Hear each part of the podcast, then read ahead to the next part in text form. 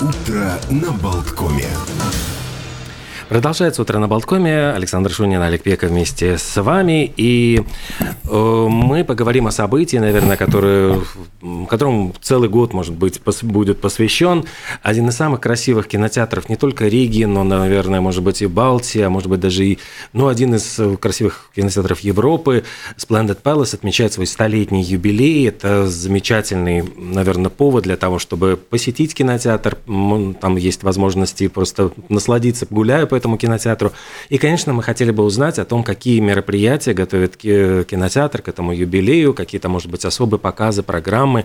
И обо всем об этом мы сегодня поговорим с кинокритиком и с, ну, сказать, с художественным руководителем Splendid Palace Дайра у нас в студии. Здравствуйте. Лабрит. Лабрит. Э, может быть, ну, действительно о том, э, что для вас означает этот столетний юбилей для самого кинотеатра, как вы готовились к этому юбилеju и что ждет э, на протяжении года тех, кто придет смотреть кино. Uh -huh. Jā, paldies par jautājumu. Mēs esam gatavojušies vairākus gadus, un būs vairāki lieli cikli, kas būs veltīti tieši simtgades notikumiem. Un, protams, ka tas, kā mēs svinēsim kino, kā, kā mēs svinēsim simtgadu, būs kino. Kvalitatīvs, klasisks kino. Un jau šobrīd uh, ir divi uh, cikli, kur ir aizsākušies. Viens no tiem saucās Gadsimta refleksijas, kas ir orientēts uz dokumentālā materiāla i, uh, izmantošanu uz lielā ekrāna. Un viens no pasākumiem notiek šovakar. Mm. Un tas saucās, uh, mans vārds ir Alfrēds Hitchcocks. Tā ir Marka Kazina filma, uh, kas mēs zinām, Marks Kazins ir viens no vadošajiem um, kino vēstures interpretiem uh, šobrīd pasaulē. Uh, viņš pats arī ir ierunājis video ievadrunu um, pirms seansa, un būs arī Dītas Rietums lekcija ļoti neparasts veids, mm -hmm. kā izturēties pret autoru, pret uh, Alfredu Hitchcocku. Labā ziņa, ka mēs visi zinām, kas ir Hitchcocks. Uh, mēs visi varam piedalīties uh, šajā spēlē.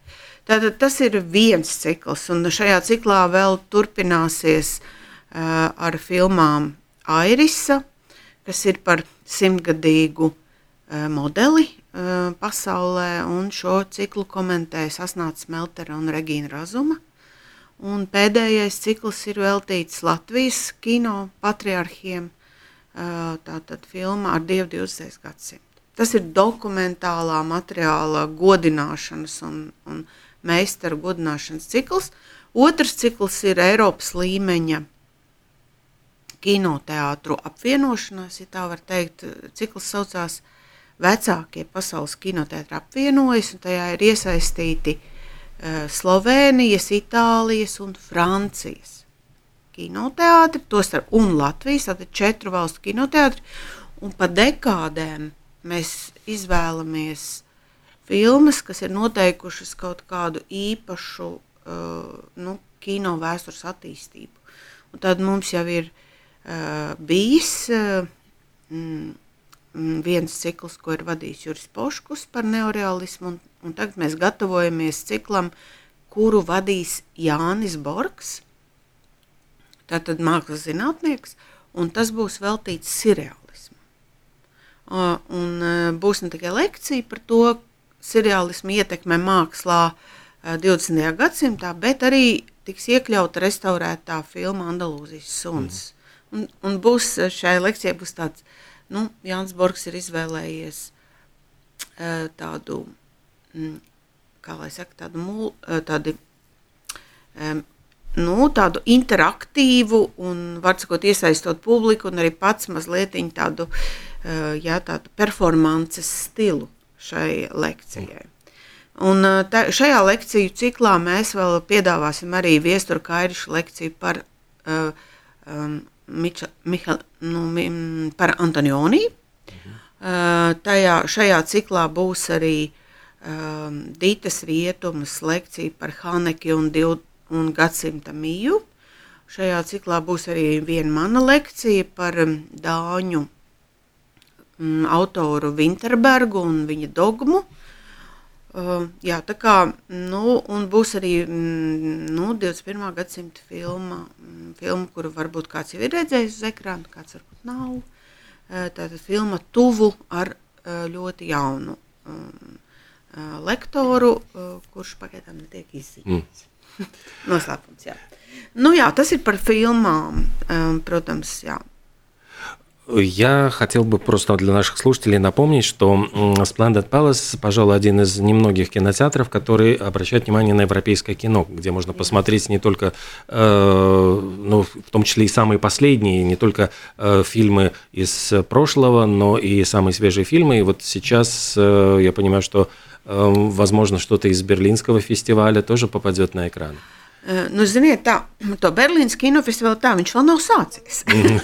viņš sāksies 16. Mm. februārī, un um, man būs iespēja arī um, braukt uz šo festivālu. Tas šogad būs veltīts Baltijas uh, tirgus. Ir tāda sadaļa kā kino tirgus, lai cilvēki saprastu, ka tur nevis izņem, izvelk naudu un, un rekuri filmu un es pērku, bet tas ir būtībā uh, komunikācija, vienošanās, tālāk sadarbības būvēšana. Un šogad tātad festivāls ir veltīts trīs Baltijas valstīm, uh, tirgus sadaļā.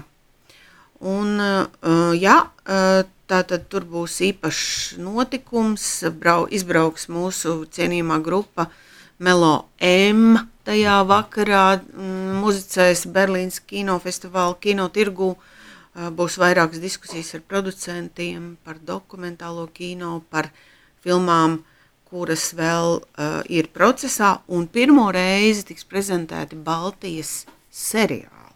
Mm. Tas būs pirmo reizi. Un uh, bez tam, protams, festivāls uh, dzīvos savu konkursa dzīvi, um, jā, un tiks atklāts ar Skotu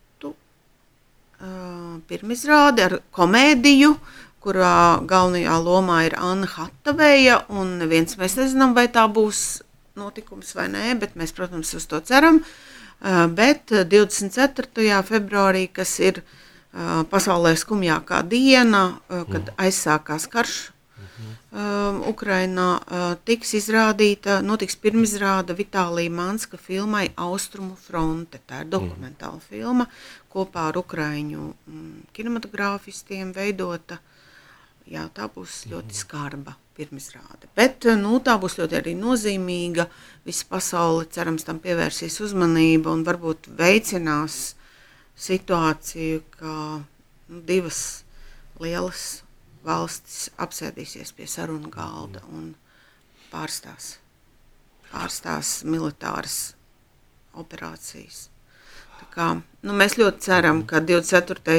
Eh, februāris nekļūs par eh, vēl vienu eh, agresijas dienu, bet tā būs pirmā diena, kad varbūt valstis varētu saprast, ka ne jau nogalinot jauno paudzi savu Ukrainā un Krievijā, var atrisināt politiskus jautājumus. Es ļoti ceru uz to, ka Krievijas vadība, politiskā vadība nonāks pie kāda nu, saprātīga lēmuma неturpināt кару Украина. Я понимаю, что и Art Dog Fest тоже ведь yeah. находит свой э, дом в Splendid Palace, и это тоже такое, ну, при... yeah. одно из таких тоже больших событий.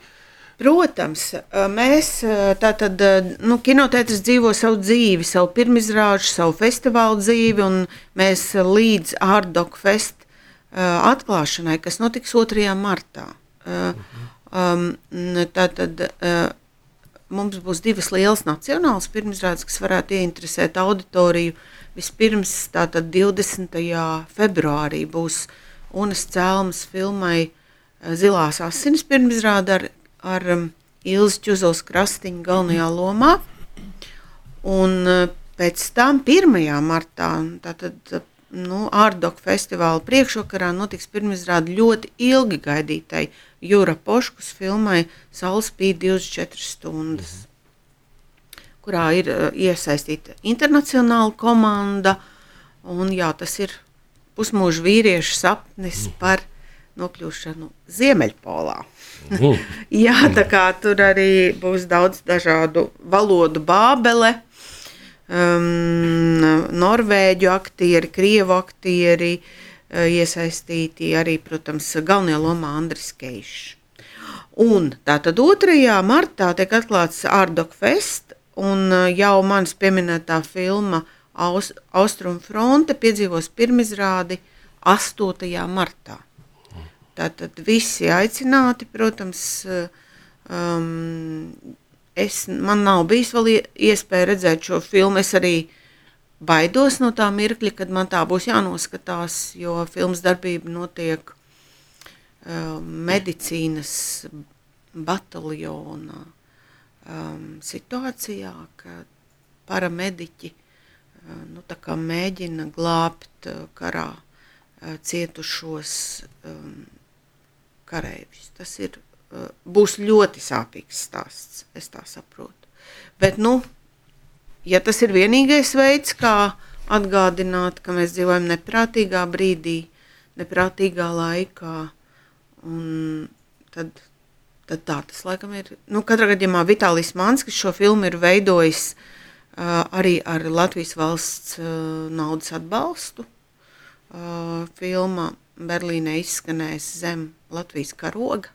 Tā var teikt, nu, tad ar Latvijas mm, piedarību, valstisko piedarību šī filma piedzīvos pirmizrādi. Un, nu, jā, mēs redzēsim, pasaules reakciju mēs uh, visi piedzīvosim tātad 24.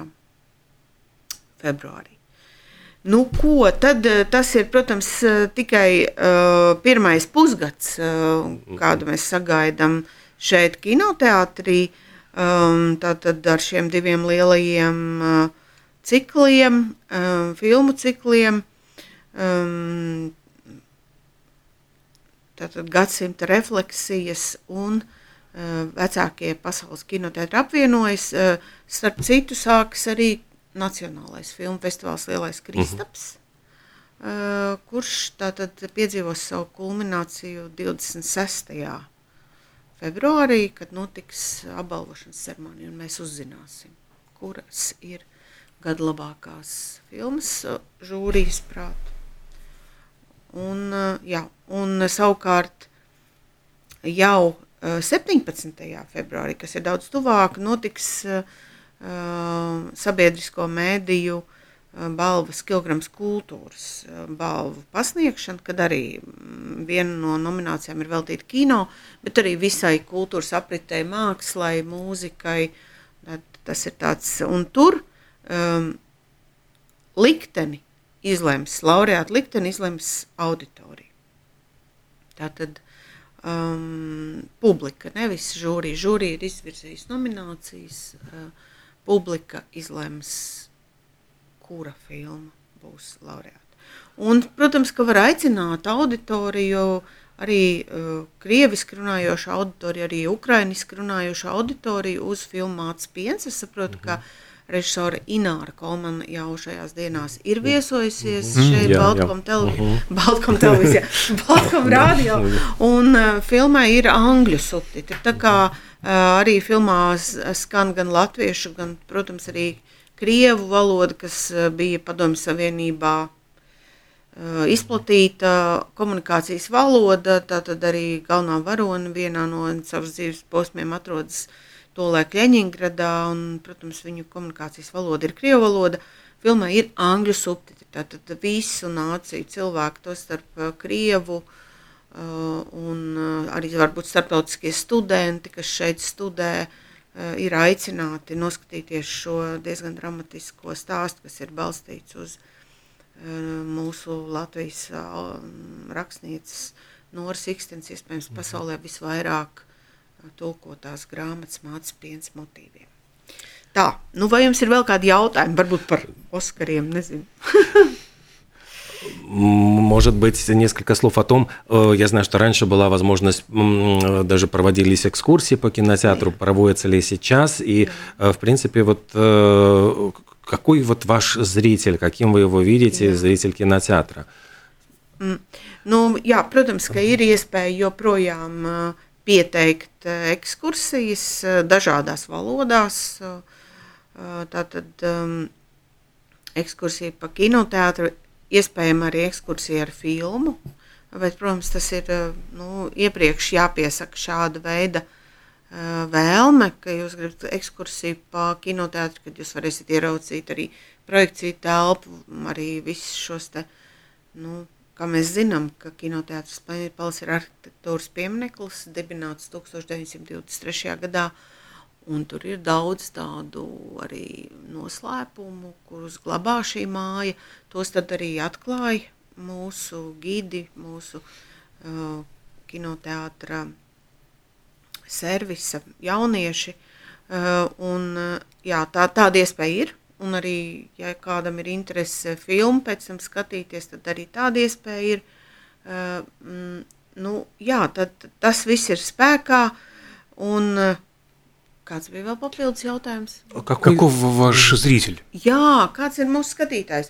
Nu, ziniet, mūsu skatītājs kļūst ar vien um, starptautiskāks. Es teiktu tā, jo uh, ņemot vērā, ka mēs ar vien biežāk piedāvājam uh, filmas eh, oriģināla valodā ar angļu subtitriem, mēs vairs neesam tik ierobežoti eh, auditorijā. Eh, mums ir, piemēram, pavisam nesen bija viens mūsu pastāvīgais apmeklētājs vārdā Georgijs, kurš bija atnācis kopā ar savu paziņu no Ukrainas. Nu, tā, tā kā, um, jā, cilvēki ir ļoti dažādi. Mēs strādājam ar Eiropas uh, kino kā mūsu prioritāti.